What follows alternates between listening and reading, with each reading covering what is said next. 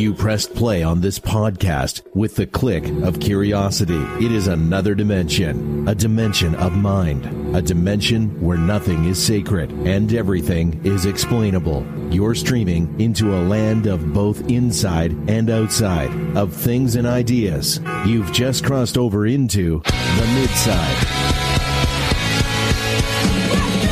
Welcome to the Midside, where we don't celebrate Christmas before Thanksgiving. I'm your host, Justin M. Lesneski, the hopeful romantic, and I retroactively and proactively denounce anything anyone has ever said and ever will say on this show. Perhaps most of all, what I'm about to say. For me, the Christmas season has always traditionally started when you are listening to this episode.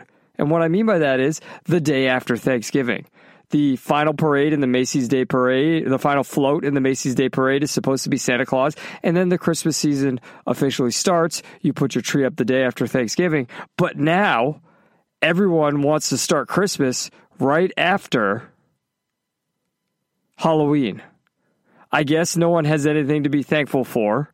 And I will credit anonymously one of my students who pointed out that it fits our culture very well that we don't care about Thanksgiving anymore because we are entitled to everything.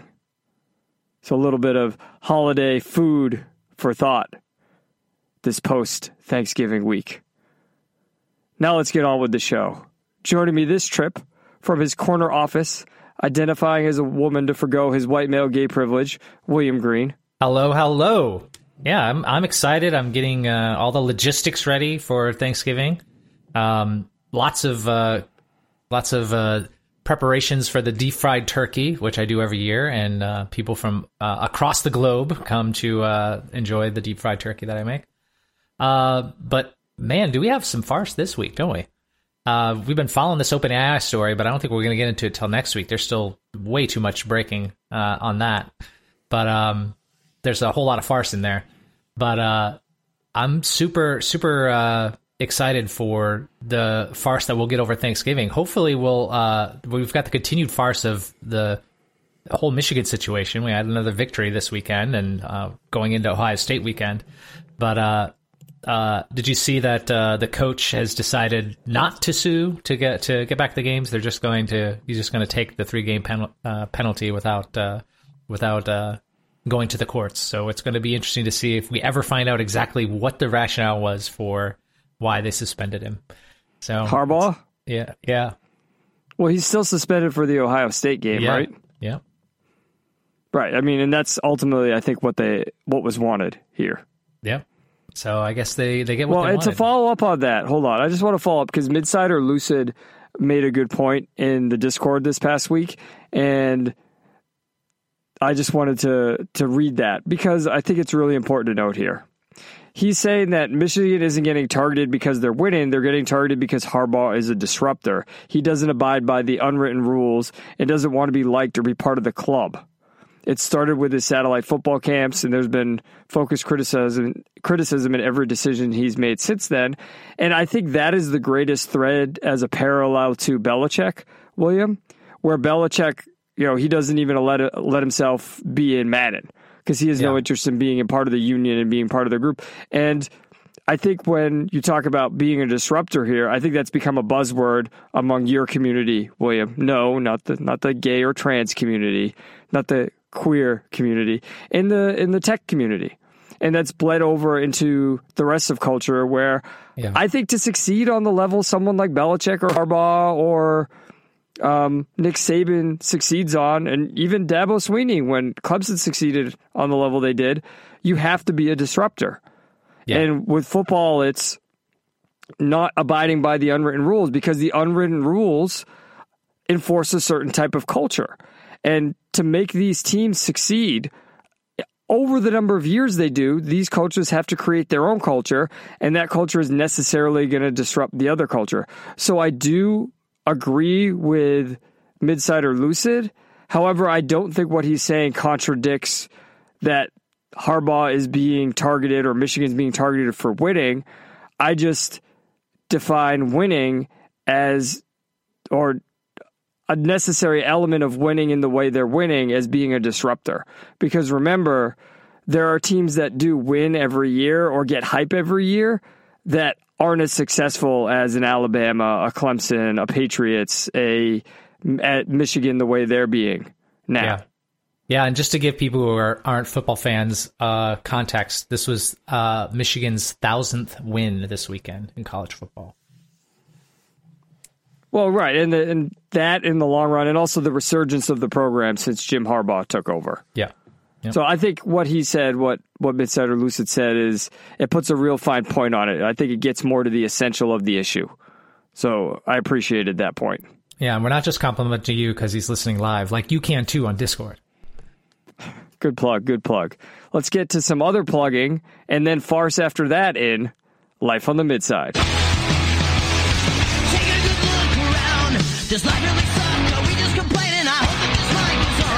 Take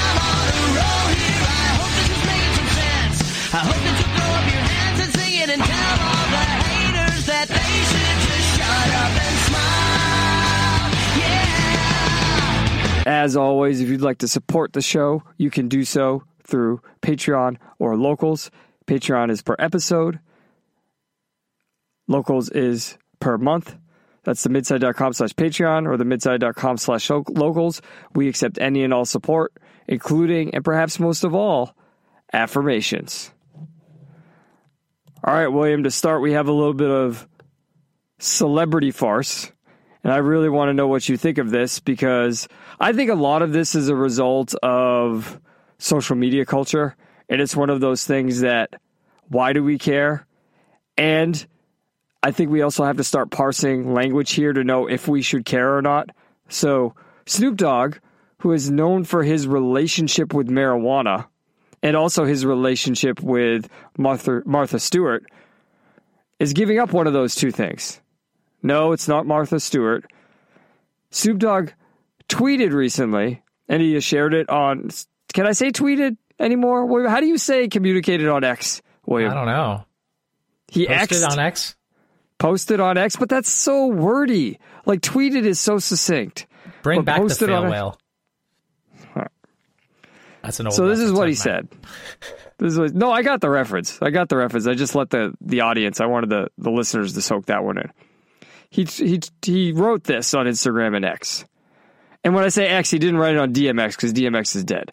All right. After much consideration and conversation with my family, I've decided to give up smoke.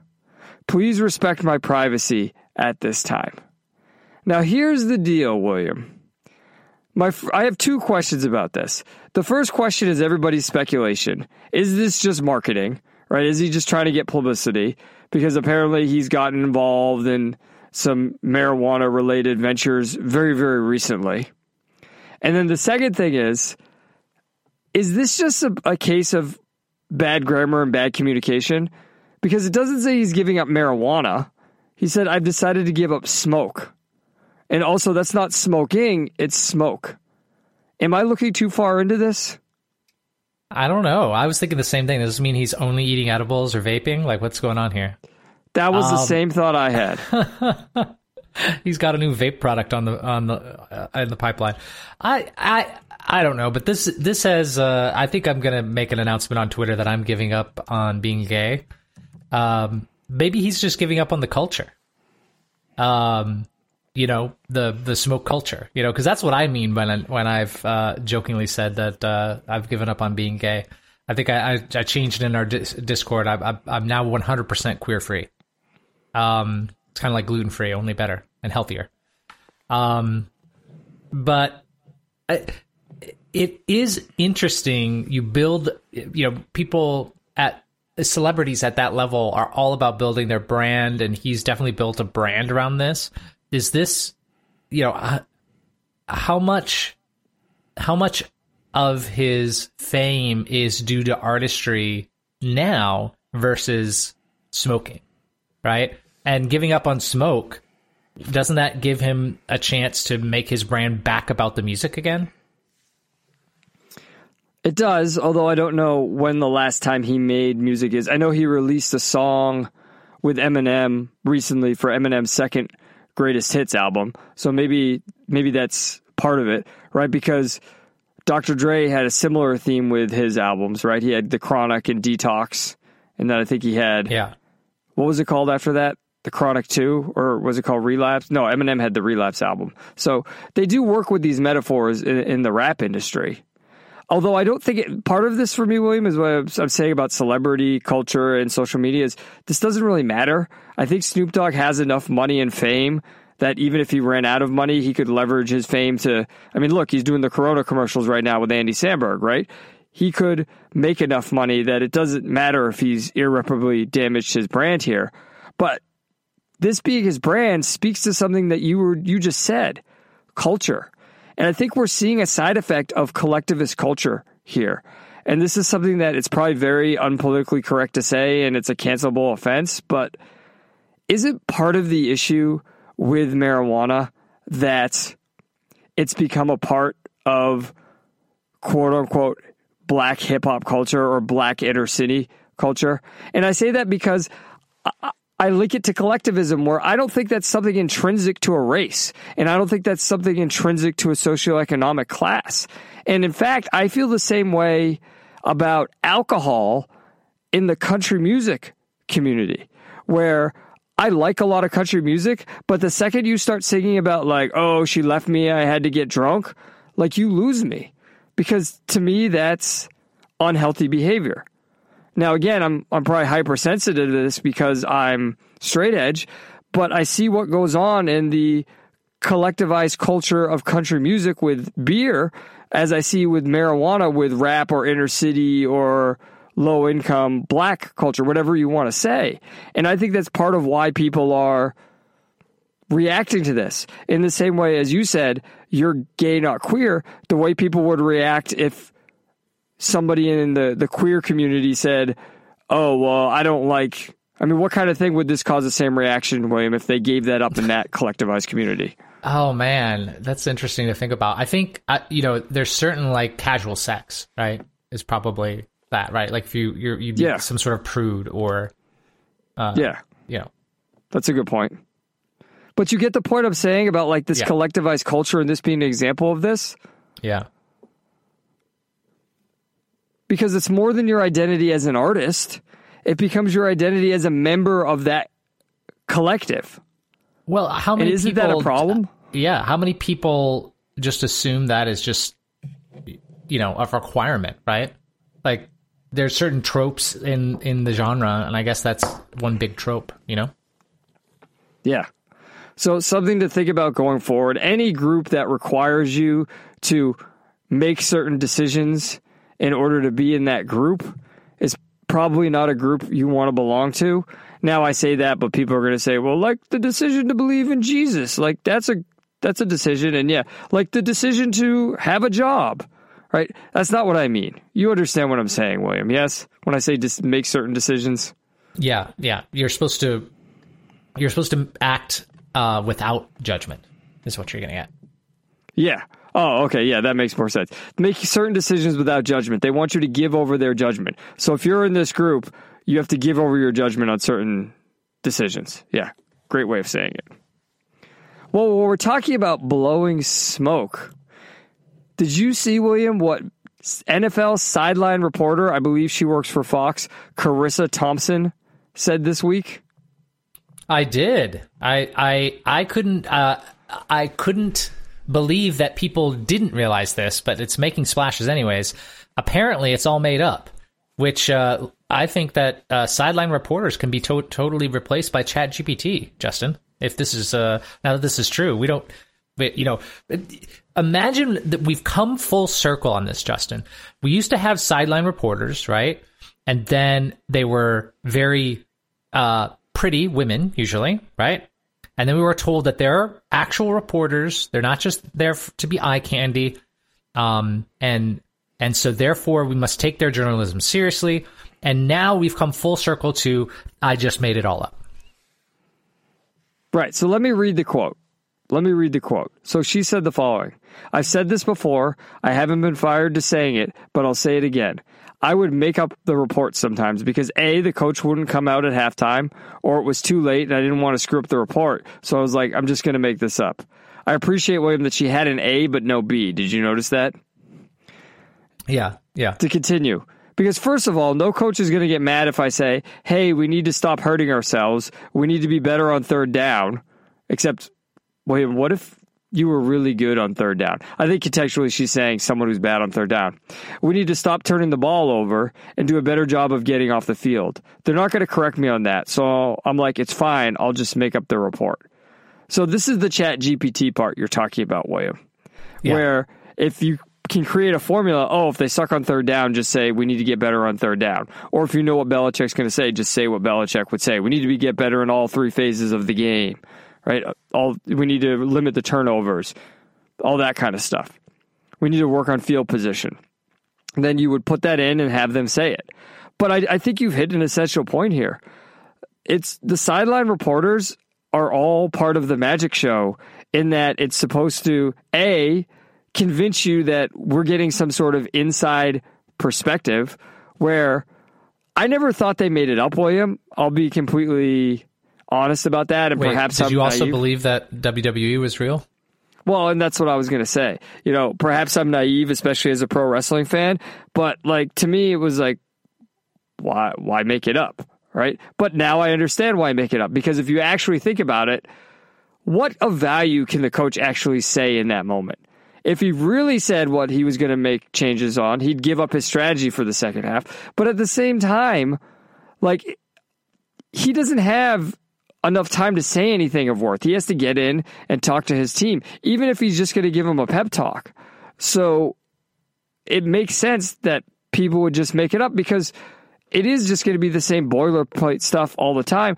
But again, that's the magic show. That is your pretty assistant that is distracting everyone from what's really going on. Yeah, it's it it this isn't to diminish it as part of the like you said part of the show, part of the pageantry, but Right. um, Pageantry is the best word. yeah, but it yeah, it seems like uh it seems overly cynical, right? To just be making it up, right? Like find someone who will talk to you about something. If it's not the head coach, I don't know. Tell us what it looked like as they were going in Right. the locker room. You know what I mean? Well, Like, that's what I was get- just going to say. If you're going to be the sideline reporter, you get to be on the sideline and see what's going on. Walk around and be like, "Oh, when I was around the team, this is what I noticed." Right? This Yeah. person looked this way. This I mean, why did no one tell us like we saw it on camera, but why was no one like, "Oh, this is what Mac Mac Jones looked like he was about to cry after he threw that last interception and then they took him out of the game." Like we have to think about what that means for his future for the team and the sport. Like why not say stuff like that? Why is it just, oh, you have to talk to the head coach? You know, my my cynical brain, um, you know, they make all these storylines up before, mainly to capture the female Yes. audience, right? And Well, not Dude. anymore.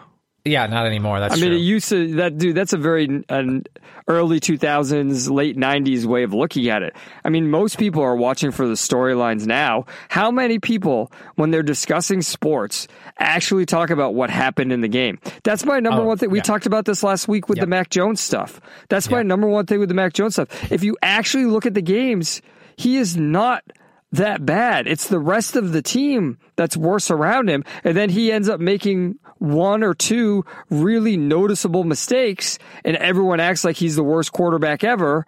And especially when he looks like he's about to cry. And then what's what's more interesting for people to talk about the story of how Mac Jones is broken and ruined, and how Belichick is an evil person, or to talk about the X's and O's of what's going on. So it's everyone now. It's not just women anymore. Yeah, and I think that we've seen a, a steep decline, um, and that this is saying something considering we started with uh, Madden, a steep decline in how the game is described, even.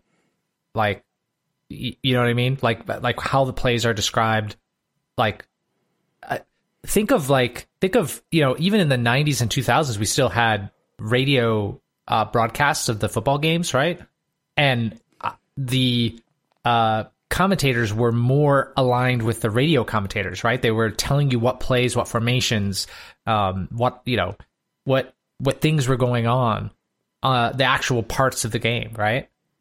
And it's just that like it's just not there anymore. And uh, part of that is mass appeal, and that's not necessarily a bad thing. But like you said, it's getting a, away from the the heroism and the it's getting it's it's more of like you say when we're doing our our analysis of uh, film and television culture it's um getting away from the it's getting more into the uh what's that word you use for the for for the pageantry part right like it's just the emotion Spectacle. part and not, yeah it's getting more into the spectacle right and Right. less It's all the- spectacle, no catharsis. no catharsis exactly And, and what I mean by that is if you truly follow a team, and anyone who's ever played a sport can tell you this, if you're truly part of a team, part of the agony of defeat and the thrill of victory is having gone on that journey along the way of the struggle of every practice in every game. And you're missing out on that if you're only looking at it at the big moments and you're only looking at it and the quote unquote human storylines. And I say human because that's all the emotional storylines yeah right? Part of why Mac Jones was crying or looked like he was about to cry is because how much work has that kid put in over the past two and a half years? And he's got to be beyond frustrated. yeah but nobody looks at it that way. yeah They just say, oh, he's broken. Well, what about the whole experience? And what about the pressure Robert Kraft put on the team when he was like, oh, we have to win this game in Germany? And Mm-hmm. then he throws that interception. How must he feel? And I'm not Yeah. saying it's okay. Like, what made Tom Brady Tom Brady was he was able to cope with all that. And he- Mac Jones has to figure out some way to cope with all that. I mean, Tom Brady openly admitted when he was at Michigan and on seventh place on the depth chart, he went to therapy. So maybe Mac Jones needs that too, or at least have a conversation with Tom Brady about it. Um, so I'm not defending any of that, but that conversation is much more interesting than, oh, he's broken and Belichick Yeah. is evil for screwing him up. And that's what you're talking about with spectacle versus catharsis. Everything Yeah. is all spectacle now. We've talked about it before where in reality shows, people just want, oh, what's the next fight? They don't want to actually see people have the, the difficult conversations. That's not what's interesting to people. What's the next fight? Who gets eliminated next? And I don't want people who are just analytical to think that those folks can't also fall victim to this spectacle um, dichotomy. I think a lot of um, a lot of the like um, fantasy football stuff ends up just being about spectacle, right? You know, you, you put a ton of uh, a ton of energy into just watching the highlights and just seeing how your your individual player is doing, right? And I think that's Oh, yeah, another dude. example of spectacle over team, right? Because this is a team sport, right? Like this isn't like fa- fantasy golf would make a lot more sense in this uh, dichotomy, right? Like there's no Well, yeah. dichotomy, so it's less clear there because it's an individual thing. Yeah, I mean, yeah, you're competing against other people, but but it's always that one person, you know, and you're really competing against nature in that sa- sense. But here you're competing against another team. Yeah, and I can give you a great example of that. So I'm a huge Jayson Tatum fan. So I'm getting more into the Celtics now, especially as the Patriots suck right now. So it's more fun to watch the Celtics. So I signed up for NBA Team Pass. It's basically 14 bucks a month that I can watch every Celtics game, which, first of all, that's much more reasonably priced than NFL Sunday ticket Yeah. or whatever Yeah. they call it nowadays. like, Where you have to pay for everything, yeah. Right. Well, and not only that, it's like 300 bucks a month. You know what I mean? On top of then you have to subscribe to like YouTube TV for 70 bucks a month. So it's really 400 bucks a month. Whereas this, all I had to do is go on the app and if I have the app on Roku or my phone, I can watch for $14 a month. Very reasonable. Look at that. You can get my money if you price things reasonably. The point is though, I turned on notifications on the NBA app. Dude, they will on a game night, which is every night, once games hit, they start bombarding me with notifications about all the highlights from all the games. Like this guy dunked this. Oh, this team had a good play. Oh, this guy just hit this many points. And I'm like, this is way too much to take in. And I didn't even turn on all the notifications. I turned on like major events and Celtics major events. I didn't even turn on like every update. and this is what they're giving me. It's all what you're saying.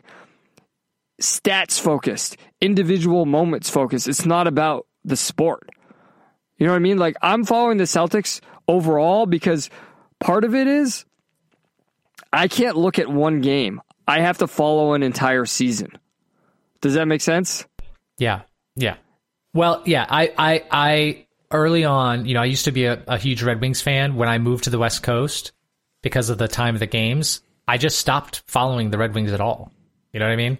Like I just couldn't because I couldn't see the season, right? Because all the games Yeah. were like at two or three, right? I, when I was Right. at work, I just stopped. I, I couldn't do it anymore. Right, because it's different with baseball, hockey, and basketball with the number of games. Yeah, yep. But really, what all this contributes to, William, is a distrust in the media. And then people wonder where the distrust in the media is coming from when everything's just spectacle, which leads perfectly into a Vox story that you shared, which hits on one of our favorite topics. Why are so few people getting the latest COVID 19 vaccine? That's what they're asking. We've got to follow the science. We're gonna Well, follow the a- science and find out why. Well, and essentially what they're saying is people aren't following the science. The first thing, William, that blew my mind, right? Did you see at the beginning that they claim more than 80% of all Americans and more than 90% of adults received at least one dose of the vaccines? Wow. Where did they get this number from? I don't know. Uh, Is Because- it claim that they got it or actually got it? I don't know. Because is this like, uh, are you going to vote for Trump uh, in the first Trump election, right? Where everyone said no and then went out and voted yes? Well, right, because people we've learned, the what the point you're making is people will answer un they will lie to answer uncomfortable questions so the other person doesn't bother them, right? That's what you're saying? Yeah, exactly. Right. Well, because I mean, I've if I haven't said it before in the show, I'm sure people have inferred that I'm not vaccinated for COVID. Uh does am I really in the 20% of the population? Like that that blows my mind, dude. Like I I can't believe that. I it, that doesn't seem. I mean, how many people do you I feel like a lot of people I know aren't vaccinated for COVID. Yeah. Well, in uh, in the restaurant uh, industry, uh, it was basically forced upon us. Uh, the first one, but uh, outside, yes, outside of that uh, circle for me, yeah. Well, and that's really what I wanted to get into. I don't here, know right? anyone. I don't know anyone in my. Let me not out anybody in particular. And if I think back where I grew up in Michigan, I think it is probably the other direction Right, that's what I'm saying. of people I grew up with. Yeah. Right. Well, and that's that's the point I'm getting at here. So when you go out later in this article, right, there are a number of different things they're looking at. Is there, there's a whole segment of why section of why why Americans aren't getting their COVID nineteen shots. You know, one person says, and he's the director of the Vaccine Education Center at the Children's Hospital of Philadelphia. First of all, I'm going to refer to what Adam Carolla says. And I'm going to paraphrase here. Why do we need a vaccine education center at the Children's Hospital of Philadelphia? I'm going to assume it's not just for COVID because why are children getting vaccinated for COVID? And it's for vaccines in general. Uh, he says people aren't scared of this virus anymore. And then um, somebody else says, uh, they say political polarization, right? They say Republicans don't want to get vaccinated. And then the, somebody else says, uh, this woman who's a senior fellow at KFF and editor at large for public health at KFF Health News says it's become part of somebody's identity that they're not somebody who gets COVID shots in particular. That may spill over to vaccines, but it starts with COVID. Here's the deal, William, when I see all of this. I think the problem here, as always, is people do not want to accept that when you give people autonomy, they don't make the choices you want them to make. And what I mean by that is if it was indeed 80%, it's because 80% of people were forced to get it. They were able, able li- either literally forced to get it because of laws, such as you're talking about in the restaurant industry, or because, as people are saying with familiarity with the virus now, people were forced into getting it by being scared to death or scared they were going to die. The idea, if I don't get this, I'm going to die, when really the virus was never as bad as it, they said it was from the beginning. And very clear, if you looked at it, it was killing people who were, who were obese, who had pre existing conditions, who were of a certain age. And in which case, this is where the autonomy part comes in. As I've said, with every vaccine, with every medicine your doctor gives you, with every treatment your doctor gives you, William, did you know that if a doctor suggests a surgery to you, you don't have to do it? Oh yeah, boy, do I know that. Oh, I was being sarcastic, but I, I, thought my sarcasm would, would would be evident there. But yeah, you don't have to do what a doctor says. You don't have to do what anyone says. You don't have to do what your boss says. You can and quit we know your this job. is true because didn't doctors tell people that they were fat and they needed to uh, exercise and eat right? And now we're telling doctors they have to stop saying that. So, Right, well, so there- that- doctors are supposed to say go get your COVID vaccine, but they aren't supposed to say diet and exercise. Uh, yes. So there's a whole hypocrisy there with this whole culture, but that's what this culture is trying to do. It's trying to take away autonomy. And they're they're basically basically this is a whole article, William, where they're like, why are people expressing their autonomy? Right? Create a vaccine for whatever Never, you never want. questioning, never questioning that they're not making a sound argument, right? Like There like, is there's no- layers there, right? there's argument. exactly, and then there's not a sound argument. Yeah, that, that's why it goes backwards, right? So that they're Not they're a sound argument implies hierarchy. there's an argument. There's not an argument. Yeah. They're stomping their feet going, why won't you do what I want? That's all Yeah. they're doing. Dude, look, create a vaccine for whatever you want. Get a vaccine for whatever you want. But don't require other people to get what you want them to get. They thought in COVID, and I said this in COVID and I haven't said it in a while, but they thought they finally had their ace in the hole yeah. and this goes all the way back to uh, what, what is it? Not internalized depression, uh, unconscious bias, right? In no implicit bias. Remember when Hillary Clinton Implicit said that bias, yeah. phrase? Implicit bias. It goes all the way back to they took the concept of externalities from economics and they tried to make it a social concept. You know, when you in economics have an externality, you unintentionally affect the market, and that's really what governs the market, and that's really why the free market works best. Because it's impossible for any human being to figure out all the possible externalities because of our limited knowledge and, and limited power, right? Where God could figure all of those things out if God were to exist, but de- the definition of God. They thought they could create that socially. Oh, well, we can't control everything we do physically, everything our body expels, and those things our body expels can kill other people. Therefore, we're morally responsible for killing other people. And they thought with COVID, because it was such a minimum infection rate and death rate, and I say that as opposed to the Black Death.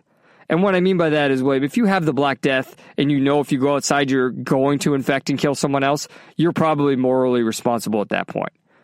But they wanted to make it the line was there was no line. Anything your body expels and harms another person in any way, you are morally responsible for. Because remember, they had us even wearing masks. We're not talking about just getting vaccinated. We're talking about wearing masks. So anything, anything. We basically, if we were going to live based on what they were saying, had to walk around in bubbles. And they thought they had that trump card to finally control us completely. But luckily, most people still realized that that's not feasible. That's not feasible. And now, every week, we see these articles where they're raging and saying, why won't you do what we want? Because, as you said, they can't present a sound argument. And I say it's even further, they can't present an argument at all. They have nothing to say besides, Well, they aren't dumb. operating in the realm, in the philosophical realm of argument because they deny autonomy at all. Right. So There's no need so for argumentation. There's no need for argument. Yeah, it's just comply or not, not, not comply. You're either you're either good and you comply, or you're evil and you don't comply.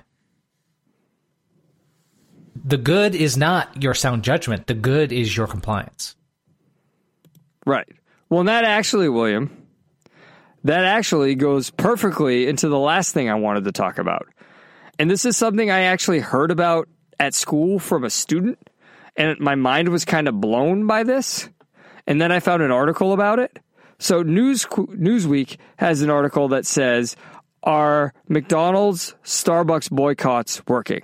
Now, McDonald's and Starbucks aren't boycotting something, people are boycotting them.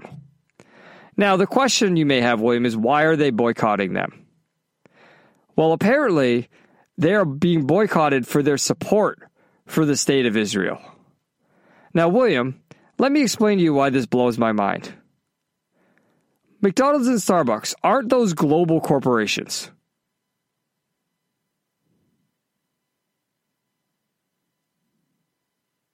No, nothing. Oops, sorry, I had it. uh, Sorry, I had uh, um, my, pulling up the article. Um, so they are corporations. Yes. They're global corporations, though, correct? Yeah. Yes. So McDonald's, especially, they're so worried about getting profits in every company, uh, every country that, for instance, they have vegetarian restaurants in India. Yes, and their restaurants are different. Their menus are different in every country. yeah, it's localized. Right. It's localized, and then presumably And those. McDonald's is famous for that, right? Right. For uh, for that kind of specialization in the markets that they enter. Right. And presumably those branches donate to causes within the area, and the people who work for those branches donate to causes within the area. Yes. Yeah. So, why would anyone ever boycott McDonald's for being McDonald's?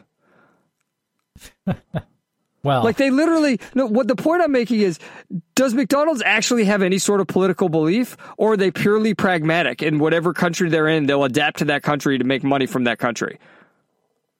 Yeah, I mean that it's it's called connecting with your customers, right? There is no global customer.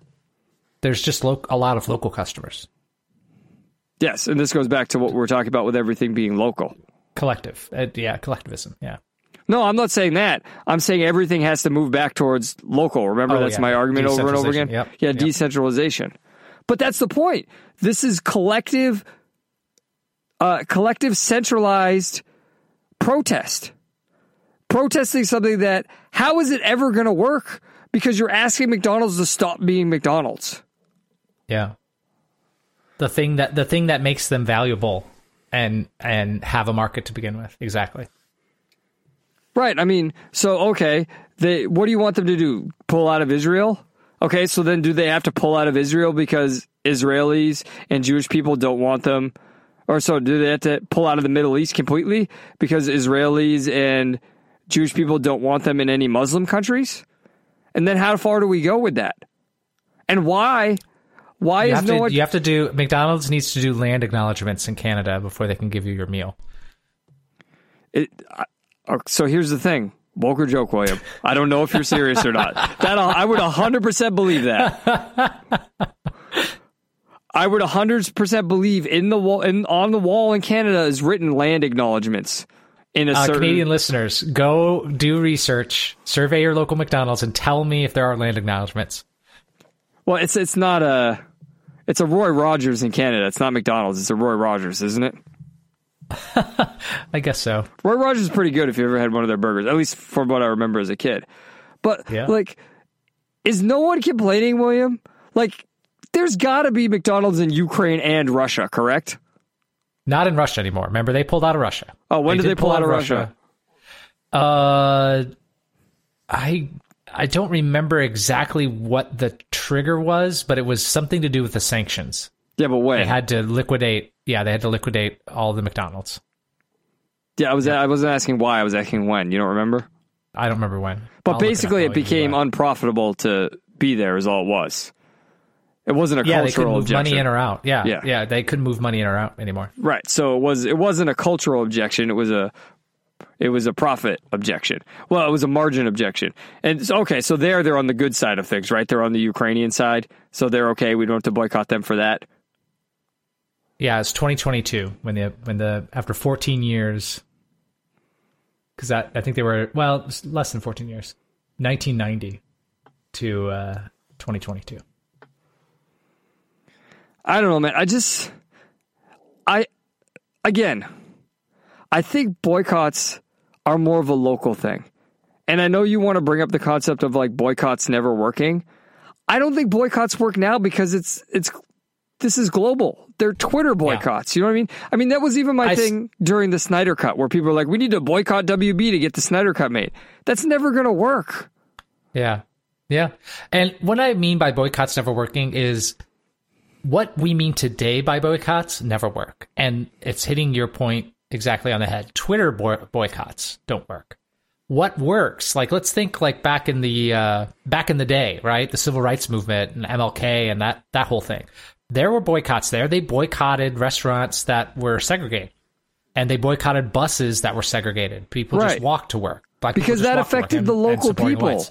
Exactly. if you was local. Boycott your local. local McDonald's because the manager's a dick, well, then the manager is going to lose business and his bottom line is going to be hurt and his life's going to be hurt. But if you just boycott the corporation and it's just like, oh, there are 10 people in Boise boycotting and five people in Lubbock, like that's not going to add up to affect the, the corporation overall. Now, if you can get Palestinians in Israel to boycott McDonald's, which I would assume they're already doing because they're No, I probably think- That that's the that's a, a topic for another show. But yeah, there are there are Mus- but very there are Muslims in Israel, and they are much like Muslims in the neighboring countries of Egypt and Jordan. They don't like the Palestinians that much. Yeah, okay. You get the point I was making though, yes? Yes. But that actually what you're saying adds to my point. People if they really had a problem with what was going on with McDonald's in Israel would be boycotting McDonald's in Israel. How many McDonald's are there in, in Gaza?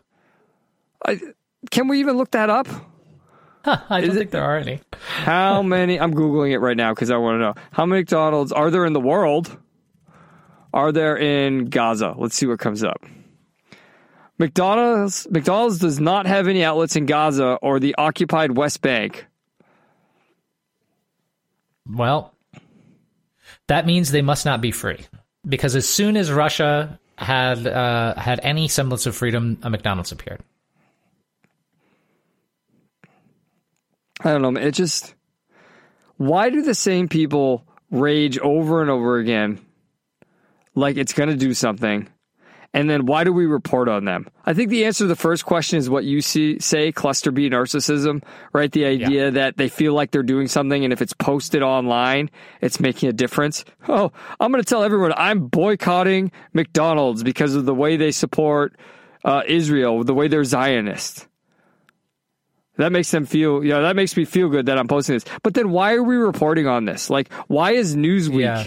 Is it just because it gets clicks? Well, I, I I think there's another contributing factor. You know, we often talk about pseudo self self self esteem. I think this is pseudo social capital. yeah. and uh, you know like people don't have local things that they're in- investing in to build communities and i don't mean local in the sense of like it has to be nearby right like there's tons of um, small online communities that are i would consider local in this way right decentralized in this way but they're they they feel it's like a replacement. They think they're building up social capital right?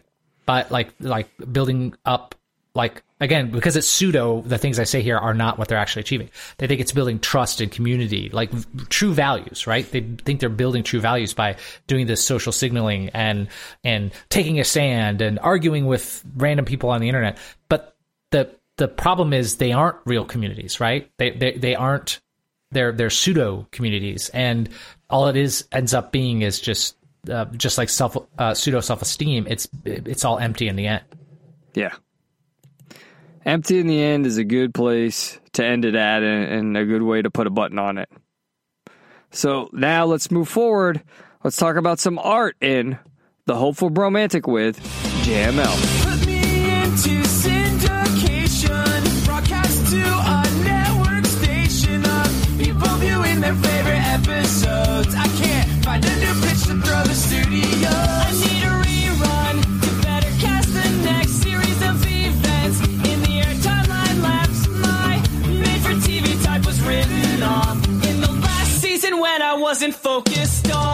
As always, if you'd like to continue the conversation with us during the week, you can do so by joining our Discord channel. Or if you want to listen in, right? Midsider Lucid was listening in. He was talking about how what he misses as a uh, former D1 athlete is the daily grind and of the offseason and practice, not the games. Uh, and he also talked about spectacle on Ritalin being the NFL red zone channel, which I agree with completely. William, if you want to talk about a channel that exists because of fantasy football, it's completely the Yeah. red zone channel. Just show me who's close to scoring, right? And that's the equivalent of sort of what I was talking about with stats in the NBA. It's just in the NBA, how often does scoring happen? Much more than in the NFL. So you can contribute to the live show as well. Just go to midside.com, midside.com slash podcast, click on any episode link, and in that page, you will find the join code from the Discord. We'd love to hear from you during the week.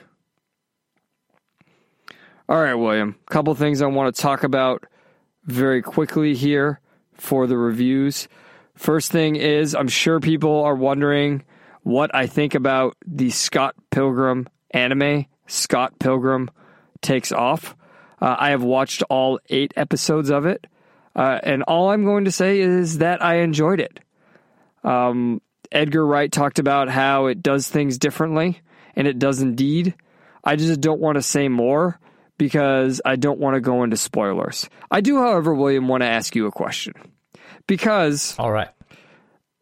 kids love anime nowadays. And when I watched this, I had the same problem I always had with anime. And what I mean by that is the style of it. Specifically, two things. One, I understand that when we bring Japanese or foreign language films over here or shows, we have to dub them over with English voices so it's not going to match the lips. However, this show was produced in English. Why do we take that? Why do we Americans take that as part of the style of anime? Why does our anime have to have the lips not match the English voices, even if it was produced in English? Can you explain that to me? I think I think it's a trope is the only positive thing to say, uh, if you can even call that positive. But I agree with you. It's something I don't like about um, some uh, anime. It's a it's an artistic choice that doesn't make any sense. Yeah, I agree it's a trope. I don't disagree at all that it's a trope. However, I think it's a harmful trope. And likewise, there's something with the animation that has always bothered me. And to me, it makes it feel like the animation is lazy. And I'll probably get canceled for saying that. But what I mean is, they don't seem to animate as many frames. So the actions jump. And what I mean that by that, when someone walks, it's not a smooth walk. It's like they're jumping steps. So whenever any movement happens in an anime, it's very, very choppy. And I think it's because they're not animating as many frames as, say, a Disney movie. Do you see what I'm saying? Yeah, and I think that's another trope that comes from the comic book origins. So That anime said- started from comic books. Yes, yes, yeah.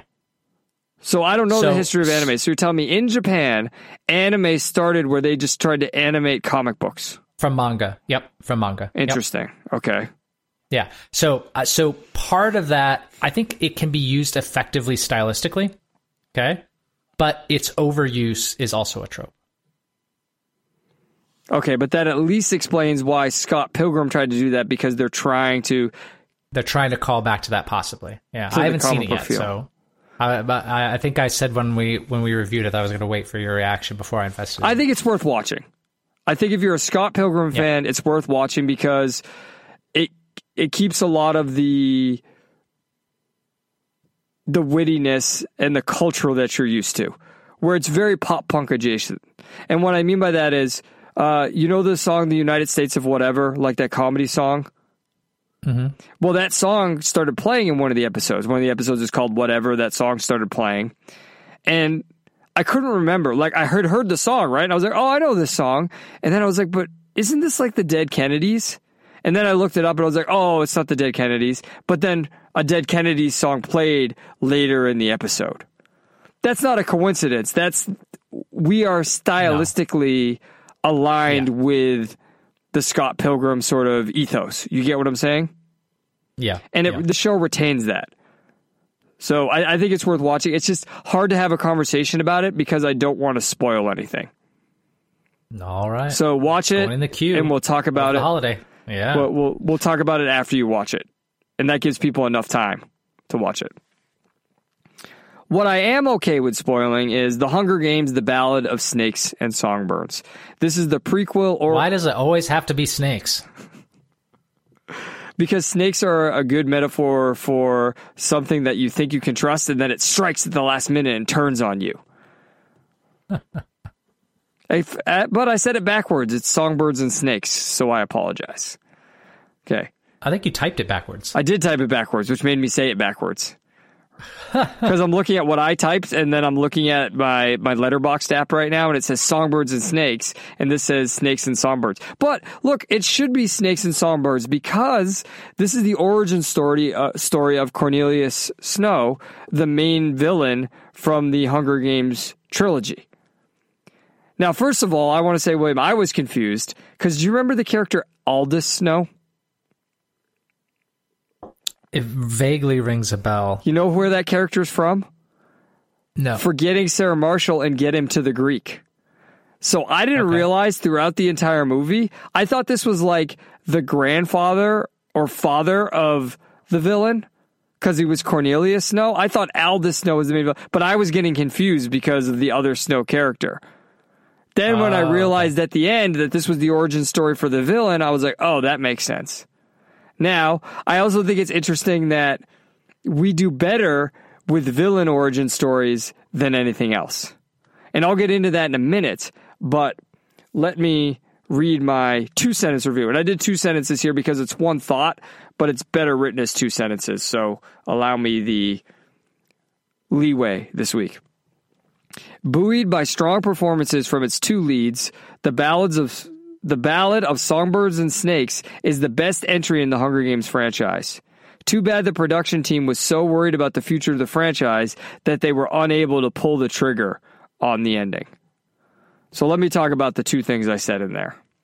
If you are looking for a story that captures the idea of what a Hunger Games story should be, this is it.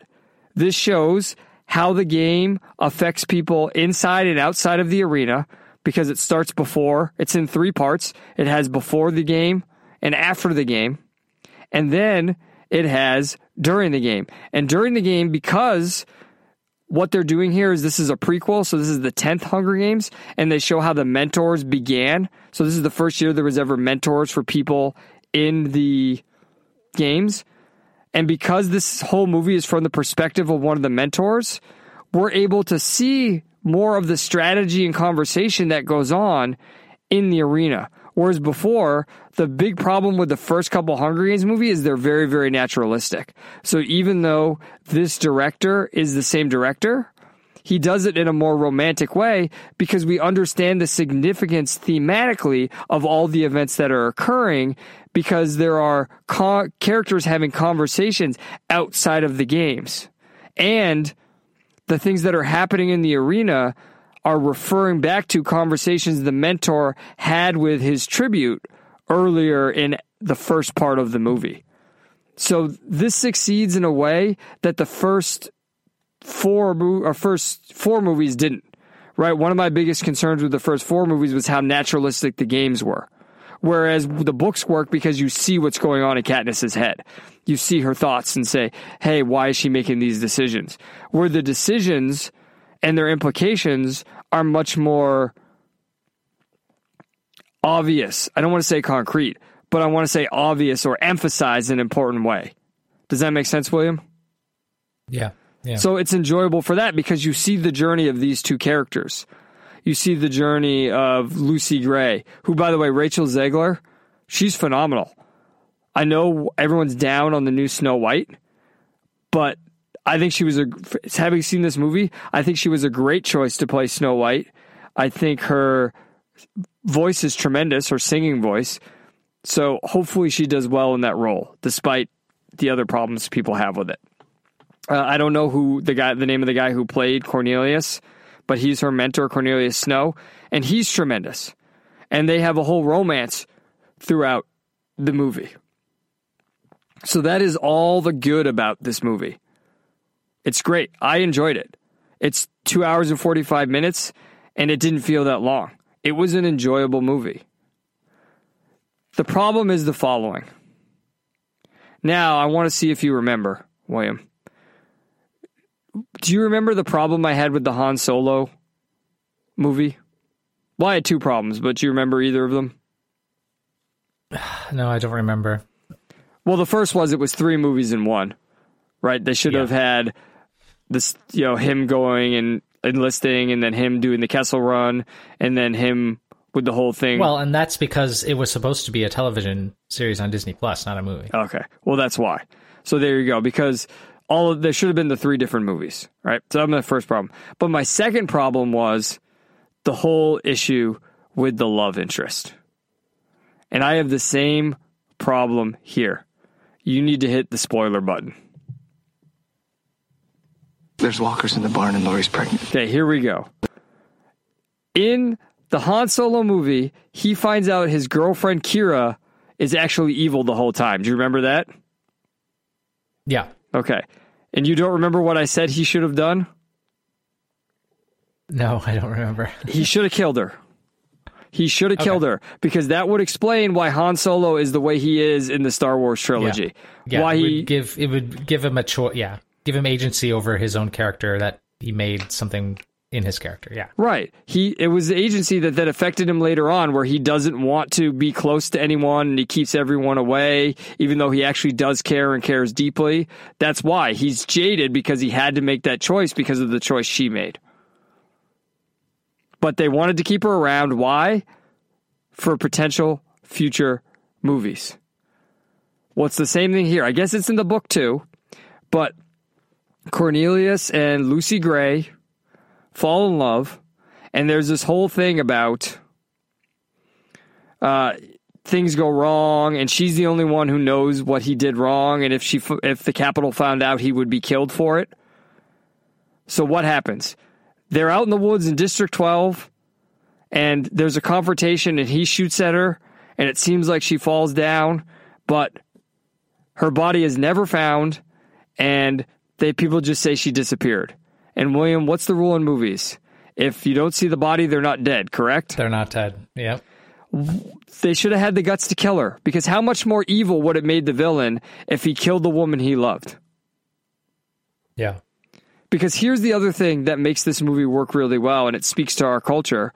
Several times throughout the movie, the game maker asks Cornelius, What are the Hunger Games for? And at the end of the movie, he says, The Hunger Games are to remind everyone that life is the Hunger Games and you always had to be the victor. What is that, William? Is that not interpersonal hostility? One hundred percent. Is that not the war of every man against every man? We understand evil in this culture. Maybe it's because many people are evil, but that's what make this movie makes this movie works. It shows a man becoming evil. It shows a man adapting to this interpersonal hostility and internalizing it and living based on it. The problem is, and the only problem I have with this movie is it would have romanticized it more. It would have made the point better if he actually killed the woman he loved. If we had seen him kill her and then go look at the body and maybe have a moment of feeling bad, but then be remorseless because he realized he needed to do that to protect himself. How much more powerful would that have been, William? It's definitely a better emotional hit. It's funny that, uh, like you said, it sounds like it's in the book, but sounds like a bad choice by the author, not just the filmmaker. Oh, correct. Correct. And I mean, that was the problem people had with the original Hunger Games trilogy is the bad choices made at the end by the author. So, look, ultimately, overall, this is still a very, very good movie. I would give this four out of five stars. Hunger Games, The Ballad of Snakes and Songbirds, I would give a bromantic rating. And you said it backwards again. Did I? It's because I wrote it backwards and I still looked at the. but it makes more sense because it's about the It bad does. guy, doesn't it? It does. It does. Uh, I don't know, man. I didn't. I didn't write the title. All right. So this is Thanksgiving week, which I made that mistake earlier in the episode. I didn't say it was Thanksgiving week. I thought it was the week after. I don't know why I thought that. Whatever. You'll be listening to this Thanksgiving week, which means you need to prepare for your Christmas movie viewing over the next month and a half. So this week's trailer takedown is all Christmas movies. I've been saving these up. I got them posted in the Discord, which I usually do the Saturday before we record. Let's take a look at them. Trailer takedown. First trailer. Dashing Through the Snow is a Disney Plus holiday movie, Christmas movie, starring Ludacris and Lil Rel Howery. Ludacris doesn't like Christmas, but he's with his young daughter who does. And turns out, for some reason, Santa Claus gets stuck in their chimney, played by Lil Rel Howery. I don't really know what else happens in this movie besides the fact that they're trying to help Santa Claus. It, the, the plot's not very clear. You just know the following is going to happen. Ludacris is going to earn the trust of his his wife back and start to love Christmas because for some reason he's going to help Lil Rel Howery Santa Claus. Uh, there is a line in this that I can't tell if it lost me or made me okay with this, where Ludacris calls something ludicrous, and I don't know if I like that or love that.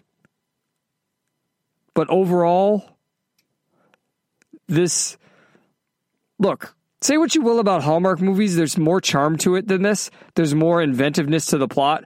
Like hey we go to santacon and there's a santa i ran into that i really connected with and i have to spend the night trying to find him. Like that at least has some sort of like appeal to it. Like oh man they're at santacon and they gotta find the one santa. This i, I don't know what the appeal is besides the cast. Tackle. Tackle.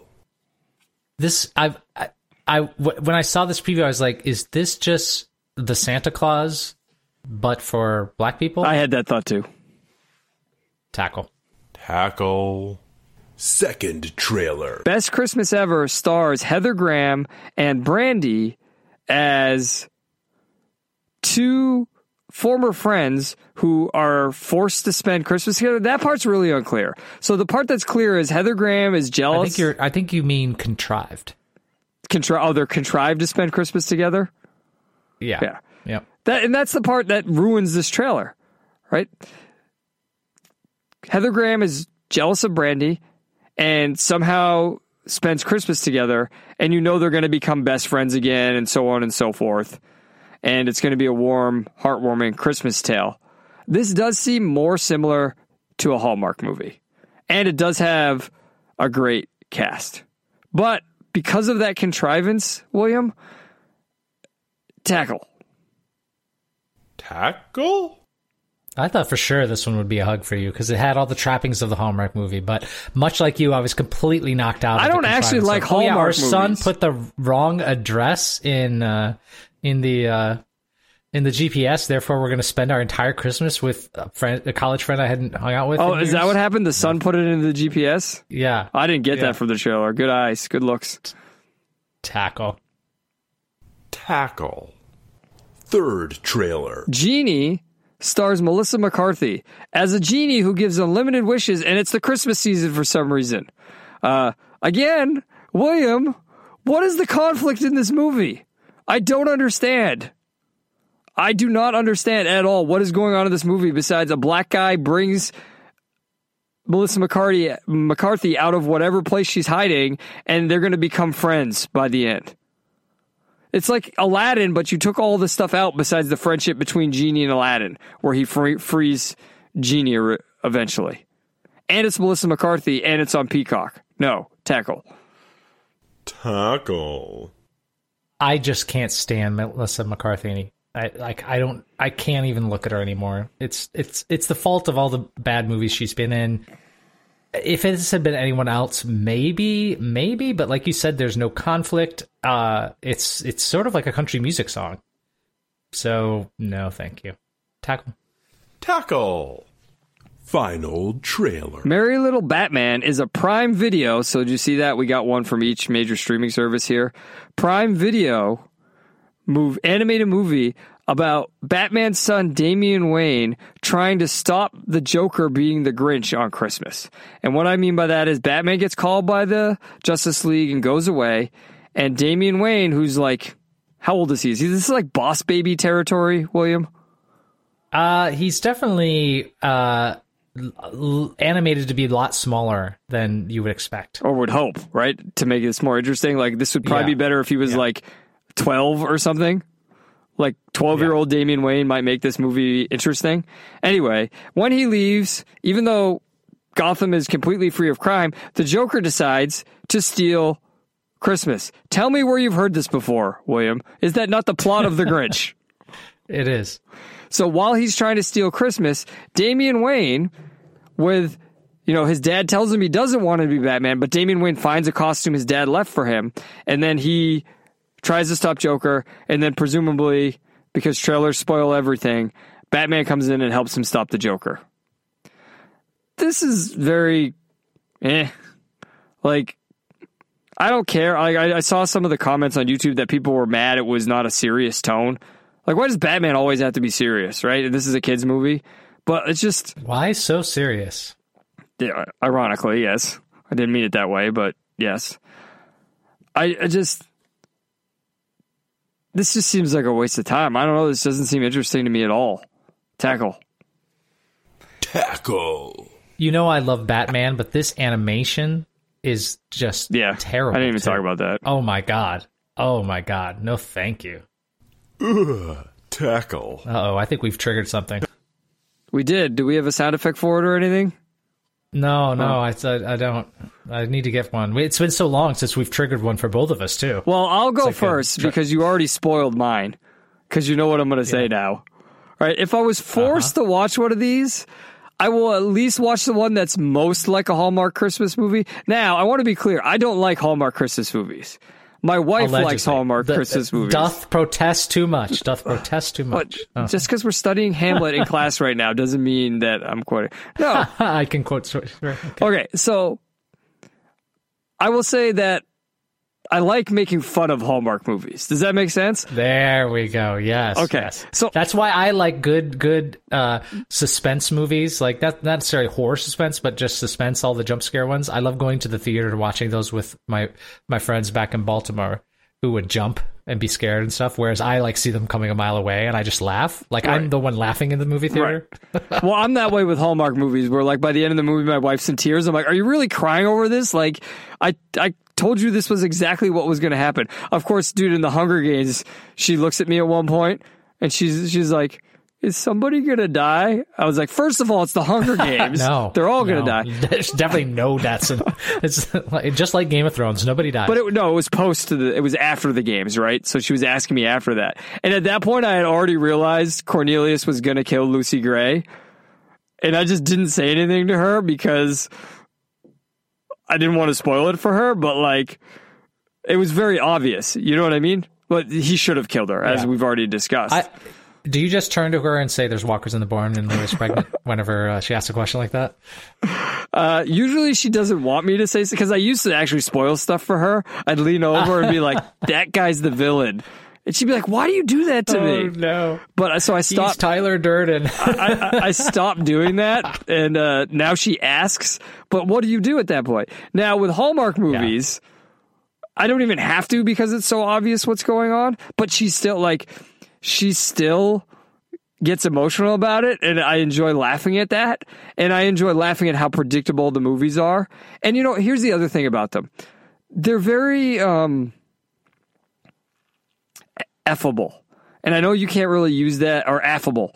You can't really use that for movies. Affable is a little different. Yeah, that's different. Yeah. Although Heather Graham and Brandy, you could say that for both of them. Both of them. both of them could be described as affable. But um, they're very affable. And what I mean like that is, or, or innocuous is a better word. Like inoffensive. There, there's nothing that you can get mad about in them. You get what I'm saying? yeah, yeah. So it's like you watch them and like they're annoying because they're so stupid and trite. It's like, oh, here's two people who hate each other. Through Christmas, they're going to learn to love each other. And it's the same thing every fucking time, right? But can you really get mad at a movie that's like, yay, Christmas, these people are going to fall in love? You get what I'm saying? So even as I'm making fun of it, it's still like, as at least I'm not like, it's benevolent. Right, it's benevolent. I'm not watching like a um an Aronofsky movie. You know what I mean? Like Yeah. so for that reason I have to pick best Christmas ever. Will it be the best Christmas ever? No, but it'll be uh, to steal a word from the kids, the mid Christmas ever. Well, for me, it's it's a this one's tough because it's a Sophie's choice. I would pick Batman, but I'm so turned off by the animation, I don't think I could watch it. Um, or I don't think I could get to the end of it. Um, then I think if you combined uh, uh, Best Christmas Ever and Dashing Through the Snow, you would just get the Santa Claus, like eh, literally. Or sorry, Genie. Sorry, Genie and Dashing Through the Snow, because the the setup for Genie is exactly the Santa Claus, right? The bit set up for the Santa Claus, and then Dashing Through the Snow is the plot. So uh, between those two, I think I'd rather see Dashing Through the Snow just because I think the cast is better. So I think it's Dashing Through the Snow.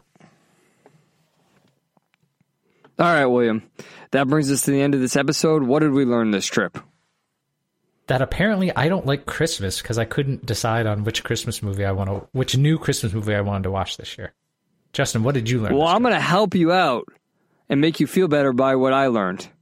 And what I learned is Christmas movies are the perfect encapsulation of how our culture is obsessed with new and obsessed with destroying the culture that came before. And what I mean by that is there are so many great classic Christmas movies Amen. and we Die we don't watch them anymore. Die Hard's not a Christmas movie. Uh, that is a movie that takes place during Christmas. just kidding. That is an anti-feminist movie. It's definitely not a Christmas movie. Um, but t- think about like the year without a Santa Claus, right? The Heat Miser and the Snow Miser, right? Rudolph Shiny Yeah. New Year. Why are we not watching these movies over and over again? We even had to make movies like Elf, which people are convinced is a modern day classic, which is just annoying as fuck, right? No, oh, here's an adult who acts yeah. like a child. Oh, that's a good movie. That's what you guys want to watch every year, right? We are so obsessed with new and destroying culture before, we are losing the greatness that our culture did create before. And I'm not saying everything old is great. There's a lot of crap out there. But what about all the great Christmas movies that existed that no one is watching anymore? So it's not you that's the problem, William. It's the culture. Think about it. it's everyone else. Well, that's what. Well, that's what the problem with Hallmark movies is. It's a mill, and Yeah. what I mean by that is, is why do you have to keep making these movies over and over again? Because people want, they don't want to watch the same thing. They want to They feel want like, the novelty. They want the novelty Yeah, instead of the new. connection. Right. Instead of the connection to culture, they, they want the novelty. right. Oh, it's new, even though this is the same thing as before. It's new because it's new actors, new production. So they just make a mill to make a million. All right. I want to thank everybody for listening to the show. If it wasn't for you, this would just be me talking in the corner of my closet like a crazy person. I mean, it's still that. You just make me feel a little bit less crazy. If you want to support the show, you can do so by going to midside.com slash store, picking up some merch, the midside.com slash the cut, buy my book. You can go to midside.com slash Patreon and the midside.com slash locals. We accept any and all support because that is how we keep the lights on. And most of all, you can tell a female friend. Maybe give them the human story, the emotional story of the midside. Work on some spectacle to get them to listen to it. Talk about how cancelable we are. Maybe that'll get them to listen to it. This concludes your journey into the midside. I'm Justin Emelsneski reminding you that if things get tough, take a step back and witness the farce. Have a happy Thanksgiving Day.